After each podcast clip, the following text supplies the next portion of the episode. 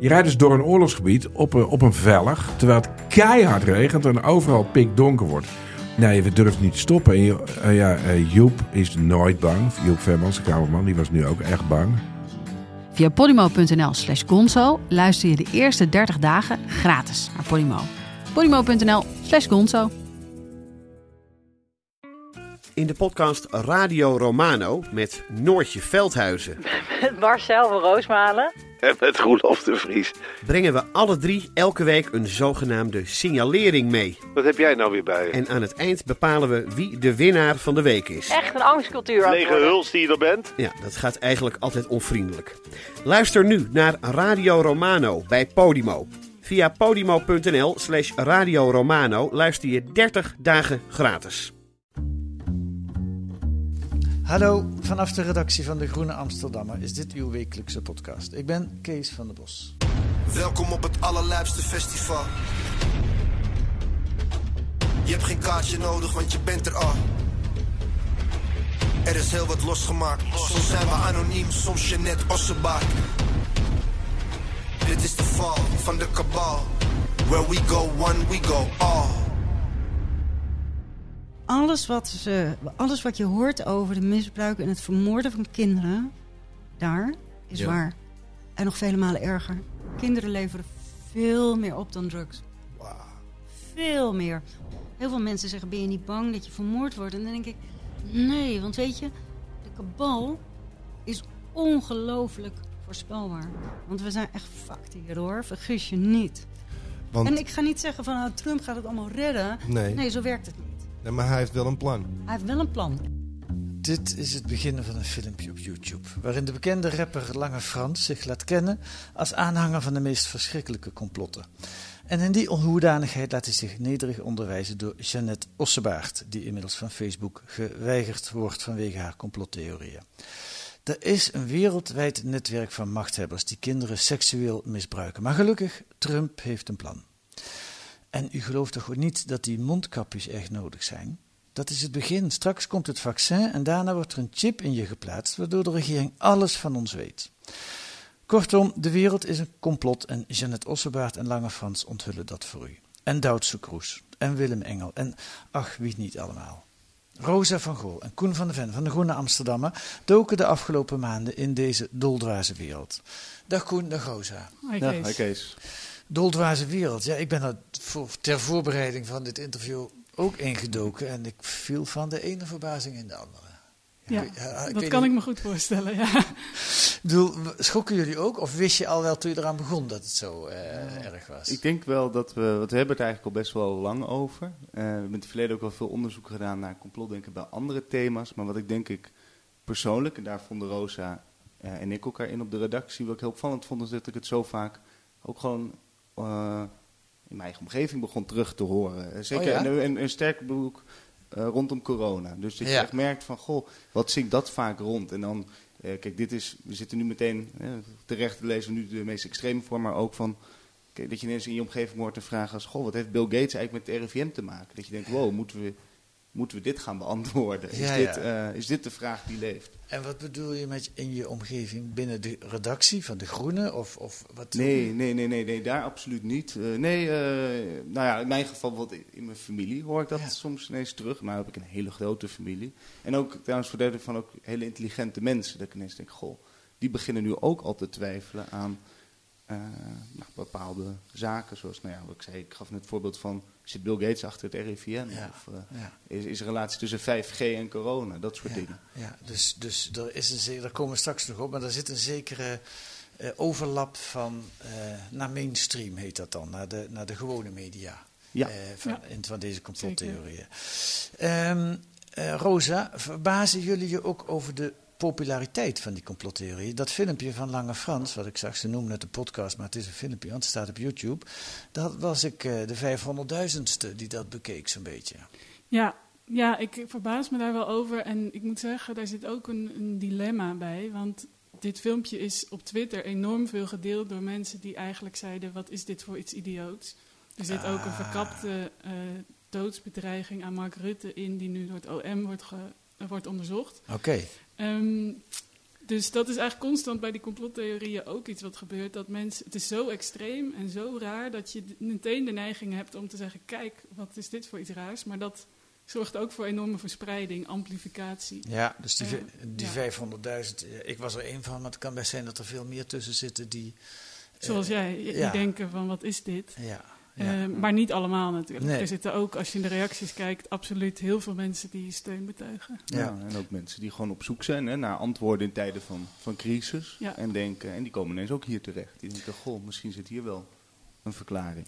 Ja, nou is het natuurlijk ook zo. We leven in rare tijden. De, de regering neemt maatregelen die ze nog nooit genomen hebben. Dus dat creëert ook wel een klimaat waarin ook gekkigheid aan de andere kant, als het ware, meer uitgenodigd wordt. Ja, daar hebben, ik moet zeggen dat ik, als, als ik iets heel, eh, als ik iets wel heb geleerd, en dat zal denk ik, we hebben met heel veel mensen gesproken, maar Roos en ik praten ook heel veel met z'n tweeën eh, over dit onderwerp, is, ik denk dat ik dat ook wel beter ben gaan begrijpen of zo. We hebben geloof ik ergens in het stuk ook opgeschreven, ge- opgeschreven complotdenken is troostrijk, eh, troostrijk op een bepaalde manier. Hè. We zitten, hè, ik vind het al bijna raar om te zeggen, maar we leven in pandemische tijden. Nou, dat Ja. klinkt echt, als ik het zeg, denk ik al, is dat niet dramatisch, is dit niet huiveringwekkend? Maar ik bedoel, het is ook spannend. Bedoel. We hebben een premier die, ik denk terecht zegt, ja, we hebben maar 50% van de kennis. Eh, journalisten weten niet alles. We leven gewoon in een tijd van niet weten. En ja, dan is het natuurlijk ongelooflijk aantrekkelijk als er mensen opstaan die zeggen, ja, maar niet weten, we weten het wel. Het is gewoon heel duidelijk aanwijsbaar.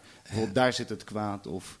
Ja, je moet is- het snuffelen of die eh, daar richting aan geven. Ja, ik hoor die verklaring vaker, maar tegelijkertijd denk ik, ja, ik word toch niet echt gerustgesteld als ik hoor van een complot van Quanon, of eh, die, die QAnon, ja. QAnon, waar, waar wereldleiders allemaal samen kinderen misbruiken en ik geloof dat het koninklijk huis hun bloed aan het drinken is. Echt, echt eh, geruststellend kun je dat toch niet noemen, of wel? Nee, nee, dat vind ik ook een hele, nou ja, een gedachte die ik ook heb gehad. Inderdaad, dat is heel tegenstrijdig. Enerzijds zeggen die mensen, ook iemand die in ons, in ons eh, stuk aan het woord komt, eh, een influencer die zegt, ja, er wordt angst aangejaagd. Maar anderzijds komt ze inderdaad zelf met de meest vreselijke Ja. dingen waarvan ik denk, als ik dat zou geloven, dan zou ik pas echt bang worden. Ja, Maar ik denk, eh, wat Koen net ook zei, dat het wel...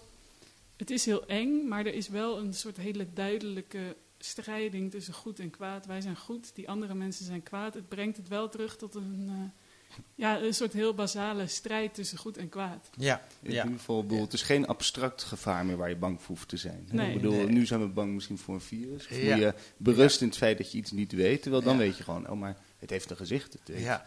Bill Gates of Soros of weet ik Ja, veel en wie. het, eh, en ik kan daar, en ik Ja. kan mijn pijlen, ik kan mijn woede of mijn onvrede op kanaliseren. Ik denk dat dat inderdaad Ja. ja. echt Ja. wel goed En is. dat je dan een soort front kan vormen. En dat Ja. is ook heel fijn natuurlijk. Je kan samen tegen de slechte, kwaadwillende elite. Ja, ja, zo weten jullie er toch iets geruststellends van te maken. Ik vind het geruststellend. Geruststellender in elk geval. Nou goed, jullie zijn in die wereld gedoken. Daar gaan we een aantal dingen van bespreken. Eh, dan komen we ook op dat, eh, die, die ontmoeting die je hebt gehad met Nadja van Os, was dat? hè? Of van Ja. Os, ik weet niet hoe je dat uitspreekt. Eh, maar eerst iets anders. Jullie maken onderscheid tussen klassieke complotdenkers en nieuwe complotdenkers. Wie geef ik het woord? Leg dat eens uit. Ja. Nou, ehm Rosa, ga je gang. Ja, eh, dus klassiek, eh, klassieke complotdenkers, dan kun je bijvoorbeeld denken aan de complotten rondom de maanlanding, maar ook een 9-11, eh, MH17 eigenlijk ook nog wel. Dat zijn vaak toch, eh, nou ja, vaak even generaliserend mannetjes op een zolderkamer die hele rapporten gaan uitpluizen, het hele internet ondersteboven keren. En die komen dan met een alternatieve theorie. Een andere theorie dan de officiële. Ja, En dat is eh, wat je daar verder ook van vindt, of je dat nou geloofwaardig vindt of niet. Het is in ieder Ja. geval een hele hoop werk. bijvoorbeeld 9-11, dat is geen toeval hoe die gebouwen ingestort zijn. Daar hebben ze Precies. allemaal berekeningen voor, daar zit Precies, iets achter. Ja. Ja, en dan krijg je ook een hele argumentatie. eh, Ja. Los van de kwaliteit daarvan. Dat is heel veel werk en dat is ook binnen dat kader is dat consistent. Het is echt een theorie. Eh, en het nieuwe... detectives zijn dat. Ja, inderdaad. En het Ja. nieuwe complotdenken is, eh, ja, ik zou zeggen veel luier en veel makkelijker. Dat is namelijk gewoon de officiële lezing in twijfel trekken, vragen stellen. Ik stel alleen maar vragen, wie kan daar nou tegen zijn? Eh, dus eigenlijk is het enige wat je doet, is het officiële, daar prik je een beetje in, dat probeer je te laten instorten, maar je, je plaatst er geen alternatief tegenover. Het is eigenlijk veel minder uitgewerkt Ja. en daardoor ook veel laagdrempeliger, want je hoeft er je kunt na een paar uur research, hoor je er al helemaal bij. Ja, ja. tenminste, eh, ja, dan denk ik aan Doutzen Kroes. Die is Ja. hè, 6,5 miljoen volgers en die doet precies dat. Hè? Die stelt dat ja. vragen. Maar het feit dat zij die stelt, heeft dan enorme impact. Eh, en dan is Willem Engel, de man van antiviruswaanzin, of nu viruswaarheid, Ja. die lijkt dan iets meer op de oude, ouderwetse complotdenker. Want die heeft wel, ik bedoel, ik geloof niet zoveel van wat hij zegt, maar hij heeft wel heel wat studies, haalt hij aan in elk ja, geval. Nou, je ziet een versmelting, denk ik, van beide types. Wat Roos net zei, af, we, we hebben ook wel eens in deze podcast gezeten om het te hebben over... eh, dat heet het MH17-complot. En dat zijn die zolderkamerdetectives. En, Zeker. En, je, en die heb je natuurlijk hier ook, hè, de mensen Ja. die dat eh, doen. En wat, ik heel, wat wij heel opvallend vonden, we hebben, eh, we hebben net twee sociale media onderzocht, Twitter en Instagram. Is dat we inderdaad op Twitter, wat misschien ook wel gewoon taliger is, eh, gewoon letterlijk, het gaat om korte berichtjes. Ehm, dat vond ik eigenlijk al de klassieke vergaarbak van, laten we zeggen, die oude. Maar op Instagram, wat veel meer een universum is, hè, dat is eh, voor de mensen die het niet kennen, het zijn er trouwens ook heel veel in Nederland, is een sociaal medium vol plaatjes, foto's. En wat veel draait om influencers. En Ja. dat is eh, veel beeldender. En zeker op die tweede plek vind je misschien wat meer de nieuwe complotdenkers. Kijk, en uiteindelijk, het is niet dat die, ehm, ik denk, ja, ik denk eigenlijk, misschien moet je het zo zeggen, ik weet niet of ze nou noodzakelijk iets anders propageren, maar ze propageren anders in, in vorm. Beetje gaan anders te werk, ja. En Het is niet, Ja. Ik Ja. ga niet inderdaad op mijn zolderkanaal die boekenkasten door en al die rapporten. Ik kwam die mensen tegen hoor, bij MS17 die het JIT-rapport ook eh, echt vaker hadden gelezen dan ik. Ja. Vond ik ook eh, op een bepaalde manier ook indrukwekkend. Ja. En, eh, maar inderdaad, we, gaan nu, we zien nu ook een, een, de aantrekkingskracht van complotdenken voor mensen van, ik denk onze leeftijd. Eh, Ja. Ik ben 28, ik weet even niet hoe oud Roos is, 27. 27. maar ja, inderdaad, van mensen die eh, jong zijn. eh, Ja. Je zou denken digitaal geletterd, die op eh, platformen zitten. En dat was een wereld van complotdenken die gewoon voor mij, eh, of tenminste een demografie van complotdenkers die voor mij nieuw was. Ja, ja. Dus in plaats van de mannetjes op zolderkamers zijn het nu vaak ook spiritueel aangehauchte vrouwelijke eh, influencers. Die, Ja. die, eh, dat is een beetje generaliserend, maar Ja. globaal gezien kan je dat wel zeggen. Ja. Eh, en een van die, eh, we komen dadelijk op de manier waarop je dat onderzocht hebt, maar ik wil eerst naar Natja van Os. Mhm. Jullie hebben eh, waarschijnlijk moeite gedaan om een paar van die influencers te spreken, dus neem ik me zo aan. Was, waarom, je hebt er eentje gesproken, waarom haar? Nou, ik denk omdat zij iemand was die ook wel wilde. Ik had al wel langere tijd contact met een aantal influencers die wel op haar lijken. Niet iedereen wilde, sommigen wilden wel een beetje praten en het hierover hebben. En dus ik goh, zou het een idee vinden om met een collega hier eens een keer over verder te praten. En zij reageerde eigenlijk meteen en ook wel enthousiast. En moet ook eigenlijk zeggen dat ik dat, eh, het was ook eigenlijk best een leuke middag. We hebben eh, bekend van de Valk Hotel bij Breukelen. Iedereen is er wel eens langs gereden. Ik denk toch wel twee uur zitten praten. Ja.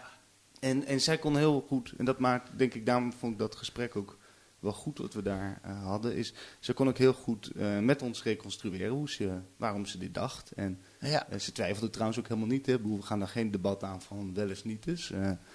Eh, maar zij- willen gewoon weten, hoe kom je hierbij uit? Wa- Ja. Wat is het moment dat jij ineens denkt, goh, eh, nou ja, er zijn allemaal relaties. eh, Het is een soort ontwikkeling bij Ja. iedereen natuurlijk. Dus, Ja. eh, En die konden we reconstrueren met haar. Nou, dat, dat- laten we het even kort hier ook doen. Z- zij is coach. Dat Ja. wil zeggen, ze begeleidt mensen of groepen. Ik weet niet wat de... mensen individueel, vooral, volgens mij. Ehm, en ze was niet van oudsher aanhanger van allerlei complotten. Ze was gewoon eh, coach. Misschien was ze al wel een beetje spiritueel. Ja, want ze coacht veel mensen met angsten en doet dat inderdaad vanuit een bepaalde spirituele hoek. En wat triggerde haar? Nou, ik, eh, ik probeer het even goed te zeggen. Ik kan natuurlijk niet helemaal voor haar spreken, maar volgens mij kwam dat eh, vooral tijdens haar zwangerschap. Oh ja. Zij kreeg een paar jaar geleden haar eerste kind. Inmiddels heeft ze twee kinderen.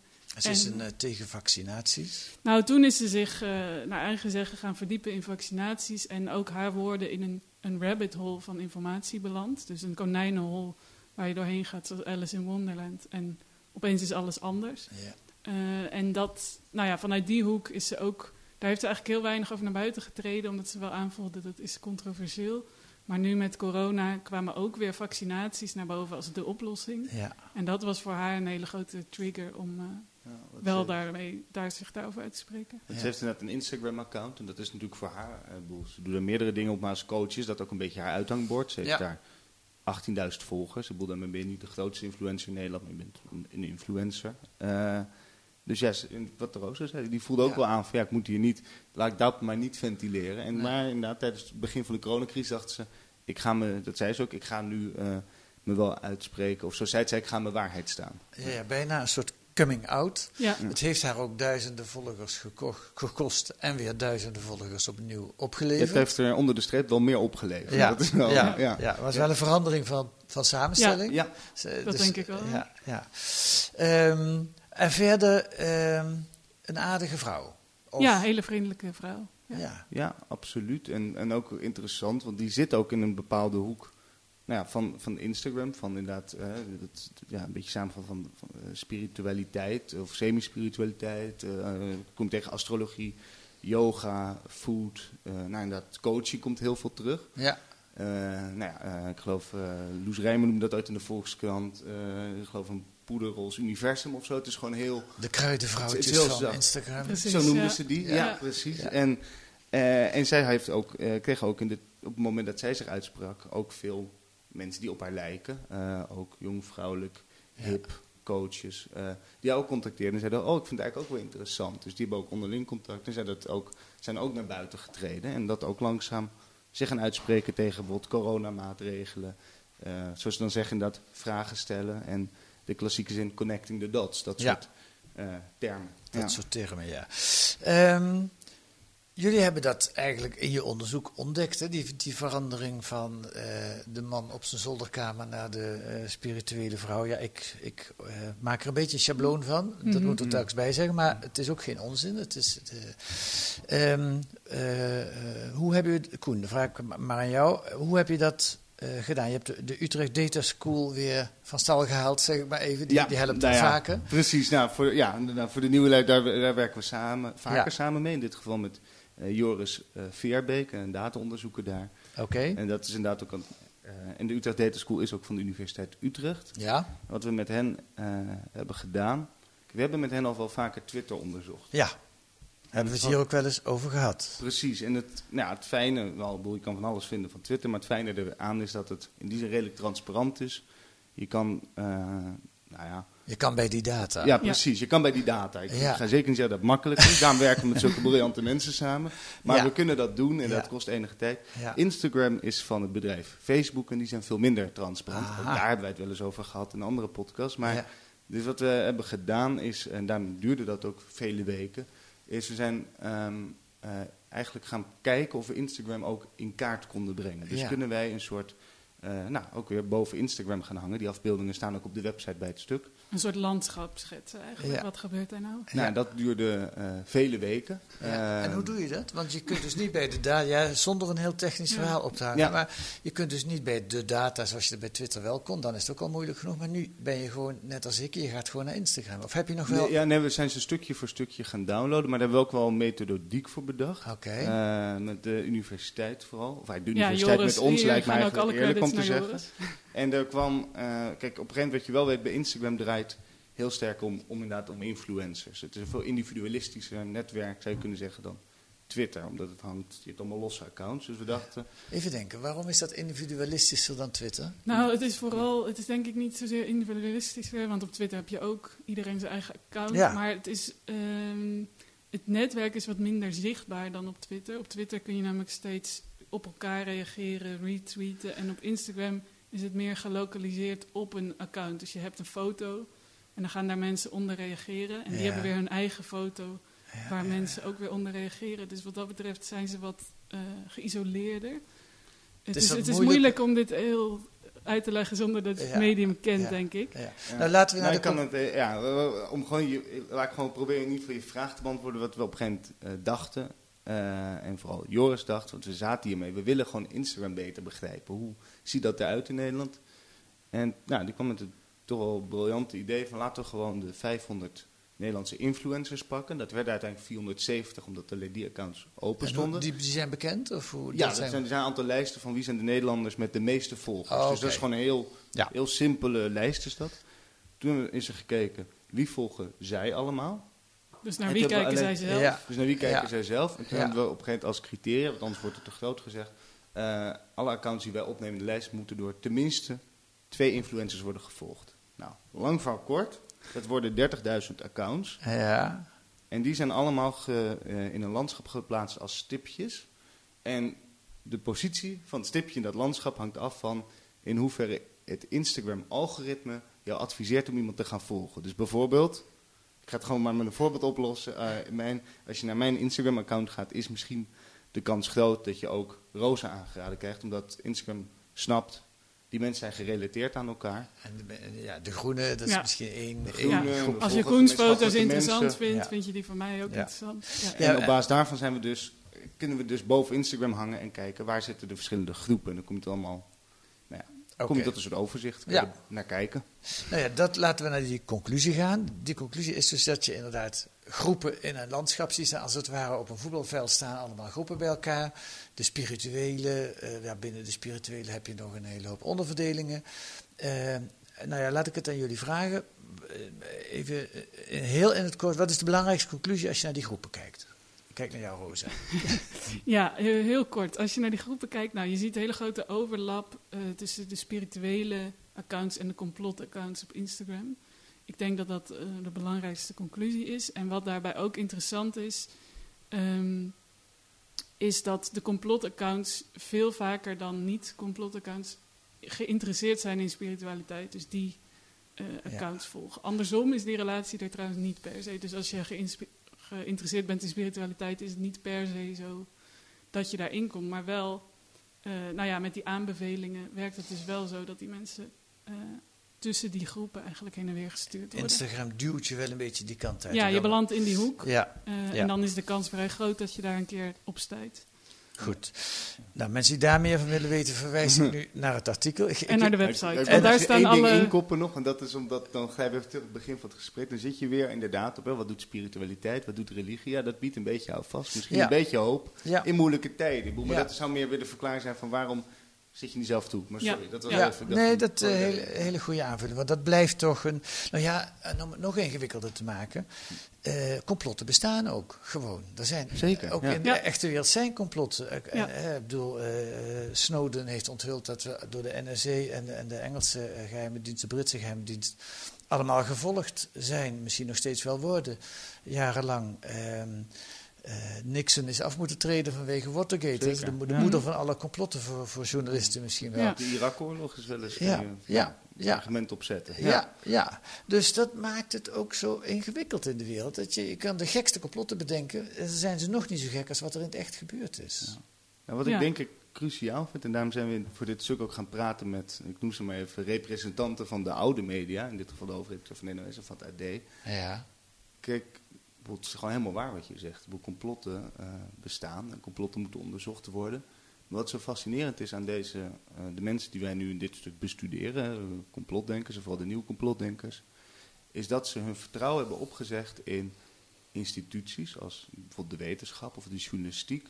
Die inderdaad, we, we werken allemaal aan de journalistiek aan deze tafel, die soms ook fouten maken, die soms niet werken, die soms tekortschieten, maar die in ieder geval ehm, zijn bedacht als, hè, er werken meerdere mensen, buigen zich over stukken. We hebben een soort checks en balances bedacht, allemaal regels. Er is een soort heel systematiek van wanneer kom je tot informatie. Als wij een complot willen bewijzen, ja. dan zullen wij bepaalde regels en wetten moeten volgen. Anders worden we op ons vingers getikt hier door de hoofdredactie. En de naam van de Groene of de Volkskrant of de NRC staat dan voor het feit dat er iemand is die jou daaruit Precies. selecteert als Ja. jij dat niet goed doet, dat Ja. werk. En deze mensen zeggen eigenlijk, nou, dat, die mensen moet ik eigenlijk allemaal niet meer, want die vertrouw ik niet. En dan nou, bijvoorbeeld Natja, die we ontmoeten, had dat heel sterk. Die zegt, ja, maar eh, jullie, ja, jullie eh, werken misschien ook voor mensen die belangen hebben, weet ik veel Ja. wat. En dan, wel, dan leggen we wel uit, beleefd. Ja, nou, dat is niet helemaal zo, waarom denk je dat? Maar dat, maar dat, in plaats daarvan geloven deze mensen inderdaad op een individu online met een Instagram-account. Die Ja. gewoon een Ja. prachtig universum schetsen of een soort, soort antwoord.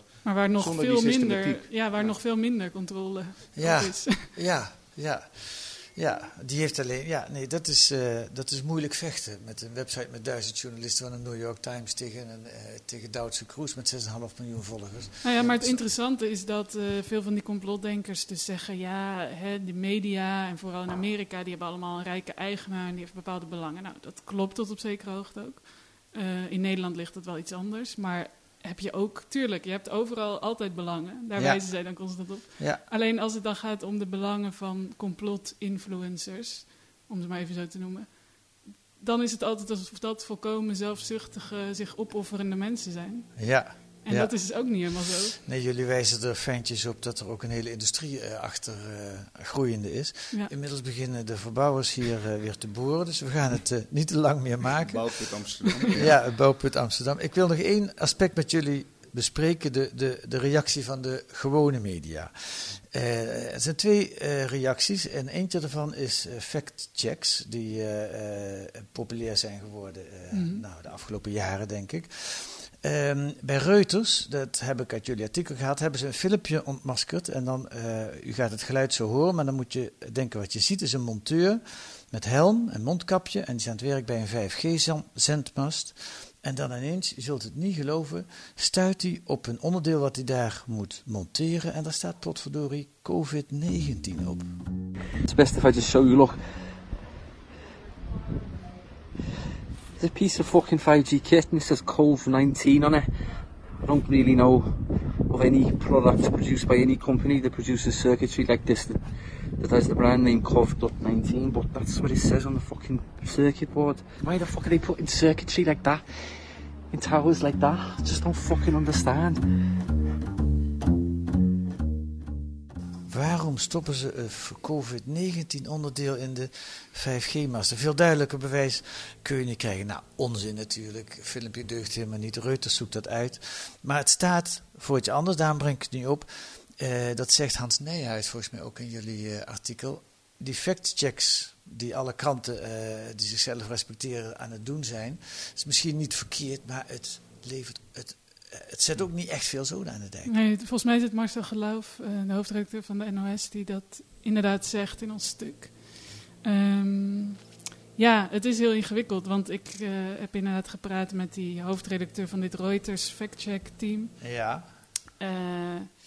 En zij hebben voor dit verhaal, nou dat was op zich journalistiek gezien een heel leuke fact-check. Want ze hebben toen met een telecombedrijf samengewerkt en die hebben een kastje voor hun gedemonteerd. Nou ja, dan konden ze precies zien welk onderdeel dat dan was. En dat COV-19 stond daar niet, maar dat was op een, nou ja, Ze worden opgeplakt. Erop geplakt, ja. Ja. Dus dat was op zich voor journalisten een hartstikke leuke oefening. Maar eh, je hoorde het misschien al in het fragment. Die man heeft een Noord-Engels-Brits, no- noorden van Engeland een accent. Maar dat filmpje is ook in Amerika daarna nog helemaal viral gegaan. Ja. Dus je zou kunnen zeggen, ja, wat, wat levert zo'n factcheck nou eigenlijk op? Ja. Niet heel erg veel. Zeker niet als de mensen die je probeert te bereiken... geloven dat jij in de zak van de Ja. elite zit. Ja. Ehm, wat zij dan zegt, en ik denk dat daar zeker wat in zit, is ja, die echte diehards, die ga je niet overtuigen. Maar er staan ook een hele hoop mensen omheen die twijfelen. En die misschien wel voor zo'n Reuters factcheck eh vatbaar zijn. Ja, ja. Eigenlijk moeten wij allemaal, en met wij bedoel ik eh, consumenten van eh, informatie, dus iedereen, een soort journalisten worden. Die, die in staat zijn om bronnen te beoordelen. Ja, al kun je ook zeggen, en dat was natuurlijk zo, eh, dat is op zich, kijk, het idee van bestaande media, en dan bedoel ik de klassieke media, krant, nieuwswebsites, was natuurlijk ergens ook, dat idee is nog steeds niet fout. Het idee dat je gewoon denkt, nou, ik abonneer mij op een bepaald blad. Ik, bedoel, ik snap wel dat ik een beetje eigen parochie aan het preken ben trouwens, maar of ik ga een Nou, bepaalde kan ook op nieuwsite, de omdat ik- Telegraaf, omdat ik, eh. ja, of de Telegraaf, dat maakt echt niet uit. Dat, Ja. kan je zelf kiezen. Ja. Gelukkig hebben we heel veel verschillende media, Ja. bijvoorbeeld in een land als Nederland. Maar ik stel mijn vertrouwen in een groep mensen die voor mij inderdaad feiten verifiëren, die volgens bepaalde methodiek voor mij dingen uitpluizen. En, dat en is, ja, je besteedt en- dat eigenlijk uit. Dus je betaalt een abonnement en dan Ja. besteed je dat uitzoeken uit. En met sociale media betaal je niet zo'n abonnement. Ja. En dan moet je dat zelf gaan doen. En dat blijkt inderdaad eh, toch moeilijker dan mensen misschien op het eerste gezicht zouden denken. Ja, dan moet je die beoordeling helemaal zelf maken. Ehm, en dan kan het zomaar zijn dat je Duitse kroes, dat je niet weet dat zij eigenlijk daar helemaal niet zoveel van af weet. Dat, wat ze eigenlijk ook eerlijk zegt, hè. ik heb er een paar uur onderzoek naar gedaan en ik stel Ja. een paar vragen. Maar ja, Ja. er is heel weinig voor nodig om een eh, complottheorie in omloop te brengen. Daar hebben we nu geen tijd meer voor. Dat zit ook helemaal heel mooi in jullie artikel, vind ik. Ik wil nog naar één ander effect op de gewone media. En dat is eh, wat Marcel Geloof, zijn naam viel al, de hoofdredacteur van de NOS, de afgelopen zomer zei in eh, op 1 over de toenemende bedreigingen waar zijn journalisten mee te maken krijgen. op steeds meer momenten uh, is er een situatie waar er een enorme druk op je, op je gelegd wordt tot het niveau van bedreigen. Als je niet dit dit doet, als je niet dit of dit uitzendt of dit niet meer uitzendt, uh, dan, dan komen we de studio bezetten of dan vallen we verslaggevers lastig. En dat gebeurt ook uh, steeds vaker. Gaat ook vaak, vaak goed. Hè? De, de, sfeer was ook best gemoedelijk vandaag. Maar bijvoorbeeld bij demonstraties op het Malieveld, daar hebben we echt van alles meegemaakt. Bestuur, bespuugd, bedreigd, geïntimideerd, uh, apparatuur beschadigd. Ja. auto's ondergepiest. het pissen tegen auto's van ons aan. en bij één demonstratie hadden we toen acht bewakers meegenomen. Jeetje, en ik vind het ook ernstig dat natuurlijk een deel van de politiek voedt dit. En, en, werkt mee aan dat vijandbeeld. In Amerika zien we Trump het doen, maar ook in Nederland zien we bij, bij de PVV, bij Forum van Democratie, die voeden uh, uh, het wantrouwen richting de journalistiek. Een zorgwekkende ontwikkeling, lijkt me. Hebben jullie eigenlijk ook te maken gehad, of heeft een groene verslaggever ook wel eens te maken met van jullie zijn van de mainstream media? Of nou, op social media kan ik je wel voorspellen dat dit artikel een hele hoop QAnon-accountjes gaat opleveren. Ja. Maar goed, gelukkig, uh, maar nooit. gelukkig nooit geen erg. fysieke bedreiging nee, of zo. Maar bij de, bij de NOS dus wel, en er zat aan Ja. tafel ook iemand van Omroep Gelderland en die had hetzelfde verhaal. Zeker, ja. Ehm, ja, dat is toch wel zorgwekkend. Ja, absoluut. En het ja, toont ook die worsteling waar we het net over hadden. Toen begon ik over zo'n factcheck. Van, hoe ga je nu om met een toch een soort groep mensen die eigenlijk gewoon, ehm, nou ja, gewoon het, nou laten we zeggen, buiten de wereld van soort feiten en debat. En daar kun je heel veel meer stemmigheid in hebben. Gewoon zeggen, ah, maar feiten doen er voor mij niet toe. We halen ook een boekje aan A Lot of People Are Saying. Heel veel mensen zeggen het gewoon. Of Ja. ik zie gewoon een filmpje van inderdaad die man in Noord-Engeland. Eh, Ja. Wat kun je daar nog tegenover zetten als mensen eigenlijk ik bedoel, gewoon niet meer voor, voor reden vatbaar zijn? Ja. Ze, niet, ze zijn dom, maar ze willen gewoon niet redeneren. Ze Nee. willen niet praten in de wereld van Oké, en dat soort dingen. ja? Ja, dat, is, nou, dat is echt heel ingewikkeld. Eh, Ik denk dat inderdaad, we zijn naar het AD en naar de NOS gegaan omdat zij eh, gewoon de missie hebben, de ambitie om een hele grote doelgroep te bedienen in Nederland. Ja. En nou ja, ik moet zeggen, ik weet niet of we met een hele duidelijke conclusie komen. Wat ik kan zeggen is dat ze ermee worstelen. Eh, en wat jij, waar jij nu net op duidt, is, het is inmiddels vertaalt zich dat soms ook politiek naar politieke partijen die. eh, waarbij ze niet zeggen, nee, ik denk bijvoorbeeld anders over een bepaald plan. Nee, ik, ik, ik geloof gewoon niet in bepaalde instituten, in bepaalde democratische wetten. Bijvoorbeeld de simpele wet, eh, agree to disagree. We kunnen Ja. een prachtig debat maar nee, je bent onbetrouwbaar, je deugt niet. En dat is, eh, denk ik, hetgeen waar Marcel Geloof even op wees. Van, hè, in, in Amerika zetelt dat al in het Witte Huis, in de persoon van Trump. En in Nederland hebben we ook krachten die gewoon zeggen... eh, zoals Wilders deze zomer, hef de NOS maar op en ontslaan Marcel Geloof en al zijn mensen. Dan, eh, en nou ja, dat is... En dan, ja, maar ik denk dat toch ook wel, om niet heel eh heavy minor te eindigen, een klein lichtpuntje moeten toevoegen. Vertel, Rosa. En dat is dat eh, ook de abonnementen op juist klassieke media in die coronatijd toegenomen zijn. Dus je ziet eigenlijk een soort informatiekloof ontstaan. De ene helft gaat, of het ene deel gaat naar de klassieke media, zegt ik heb informatie nodig van jullie. En de anderen gaan naar die sociale media, die raken meer sneller in die complotten. Eh, en ik denk dat complotdenken op zich, dat het bestaat, dat is helemaal niet zorgwekkend. Dat is altijd, vanaf de oudheid, de hele geschiedenis lang. Ehm, maar hoe groot het is, dat verschilt natuurlijk wel per periode. Ja. Dus Ja. ik denk dat het aan al die, nou ja, ook aan ons, aan journalisten, aan wetenschappers, aan politici is om zoveel mogelijk van die omstanders toch naar dat andere kamp te krijgen. En dat je daar ook wel enige invloed op hebt. Je zult nooit iedereen overtuigen, maar transparantie, dingen uitleggen, in gesprek gaan, niet zeggen jij bent dom omdat je dit gelooft. Nou, dat lijkt Dat me inderdaad ook heel belangrijk. ja. Dat zijn hele Ja. belangrijke dingen, denk ik. Ja. Ik merk Ja. wel hoe vaak, ik afgelopen jaar heb vaak complotdenkers eh, gesproken. En heel vaak, ik heb mezelf voorgehouden, maar altijd als ze iets vragen over, maar waarom moet jij dit stuk dan schrijven? Zij denken gewoon dat ik een opdracht die krijg op de redactie van ga dat even doen. Ja. En als ik dan zeg, maar wil je gewoon, eens- zal ik eens uitleggen hoe het werkt bij ons? En dan ga je dat helemaal uitleggen, we vergaderen en dan ga je dat... En ehm, ik geloof echt niet, ik heb niet de illusie dat je al die mensen verandert. Maar er zijn er wel een aantal die dat gewoon ook heel interessant vinden. Heel veel Ja. mensen weten ook niet hoe media werken. Je kan inderdaad, dan sluit ik helemaal aan bij Rosa, zeggen, ja, misschien dat, dat dat is wat je kan blijven doen. Wees transparant. Als je een fout maakt, altijd fout maakt, herstel ze. Ja. En leg uit wat je doet. Ja. Leg uit wat media zijn. En, En neem mensen serieus, hoe gek ze soms ook praten. Ja. Tenminste, ik merk Ja, zelf bij de je voorbereiding. praat inderdaad, Ja. niet zijn. Ja. Nee, Ja. nee. Ehm, Oké, dank jullie wel. eh, Rosa van Gool, uh, Koen van der Ven. Rosa, uh, dit is jouw afscheidsinterview in de podcast. Ja, voorlopig Want, hoop ik. Ik hoop dat ik nog wel eens mezelf terugschrijf in de podcast. Ja, dat zou ook kunnen. Maar wat ga je doen? Ik ga naar Italië. Daar word ik correspondent voor de Volkskrant. Aha, vanaf wanneer? begin november. Dus duurt nog even. Ah, oké, dan kunnen we jou leren. En blijf je ook nog voor de Groene schrijven? Dat ben ik zeker van plan, ja. Legt er ook aan hoeveel tijd je daarvoor krijgt natuurlijk. Ja, maar ik, ik vertrouw erop. Ik hoop dat ik een keer over Italië mag komen praten. Ja. Ik hoop het ook. Kom ik naar Rome toe om het daar met jou ja, over te hebben. dat moet dan. Voor de podcast heel Dat we allemaal hebben ingetekend op een weekend Rome. Ja. Oké, okay, dank jullie wel. Dank je wel. Dank je wel.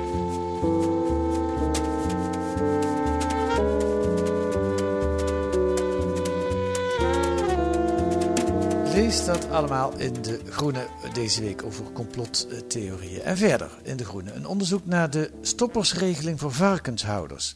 Die is goed voor de Rabobank en voor de boeren. Alhoewel de helft van de boeren al aangekondigd heeft dat ze het niet gaan doen. Maar hij is zeker niet goed voor natuurgebieden. En een portret van een bekende Indiase vrouw, Oprah Winfrey die zonder invloed van Big Capital en met nieuwe technieken de onafhankelijke journalistiek weer mogelijk maakt. Nou, daar ben ik wel nieuwsgierig naar. Kunt u lezen met een abonnement of een proefabonnement. Hoe dat werkt, ga naar groene.nl. Kunt u lezen hoe u de groene kunt krijgen voor 30 euro, drie maanden lang. U kunt reageren op deze podcast. U kunt ook complottheorieën insturen naar podcast.groene.nl.